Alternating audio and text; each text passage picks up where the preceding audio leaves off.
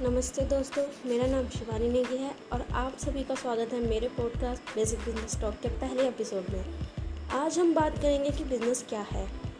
Business एक क्रिया, एक एक्टिविटी है, जिसके तहत हम पैसा बनाते हैं। वो भी सामान बना के या फिर सेवा दे के सामान्य सी बात है कि कोई भी क्रिया जिसमें हमें कमाना प्रॉफिट है, वो तब वो चाहे फॉर्चून की दुकान हो ब्यूटी पार्लर हो जनरल मोटर्स हो, हर छोटे से बड़ा काम बिज़नेस होता है। बिज़नेस का जब नाम आता है तो ऐसा लगता है कि पता नहीं कितनी बड़ी बड़ी बिल्डिंग्स होंगी ऑफ़िस होंगे, बहुत काम धाम पर ऐसा नहीं है। ऐसा बिल्कुल भी नहीं है। अपना काम बिज़नेस होता है।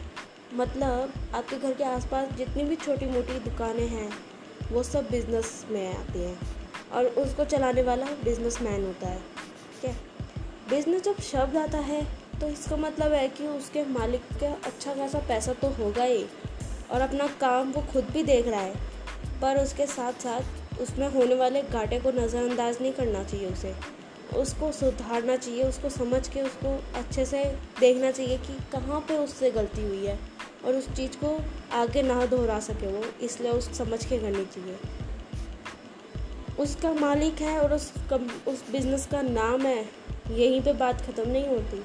इसका मतलब है कि जो बिजनेसमैन है, जो बिज़नेस का मालिक है वो हर तरीके से जिम्मेदार और कर्जदार है उस बिज़नेस के खर्च के लिए।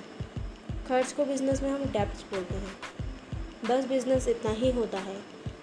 हम कल के एपिसोड में सॉरी हम अगले एपिसोड में ये बात जानेंगे कि बिज़नेस कितने प्रकार के होते हैं, किस तरीके के होते हैं और उसमें अलग अलग तरीके कैसे हैं वो, एक दूसरे से अलग कैसे हैं।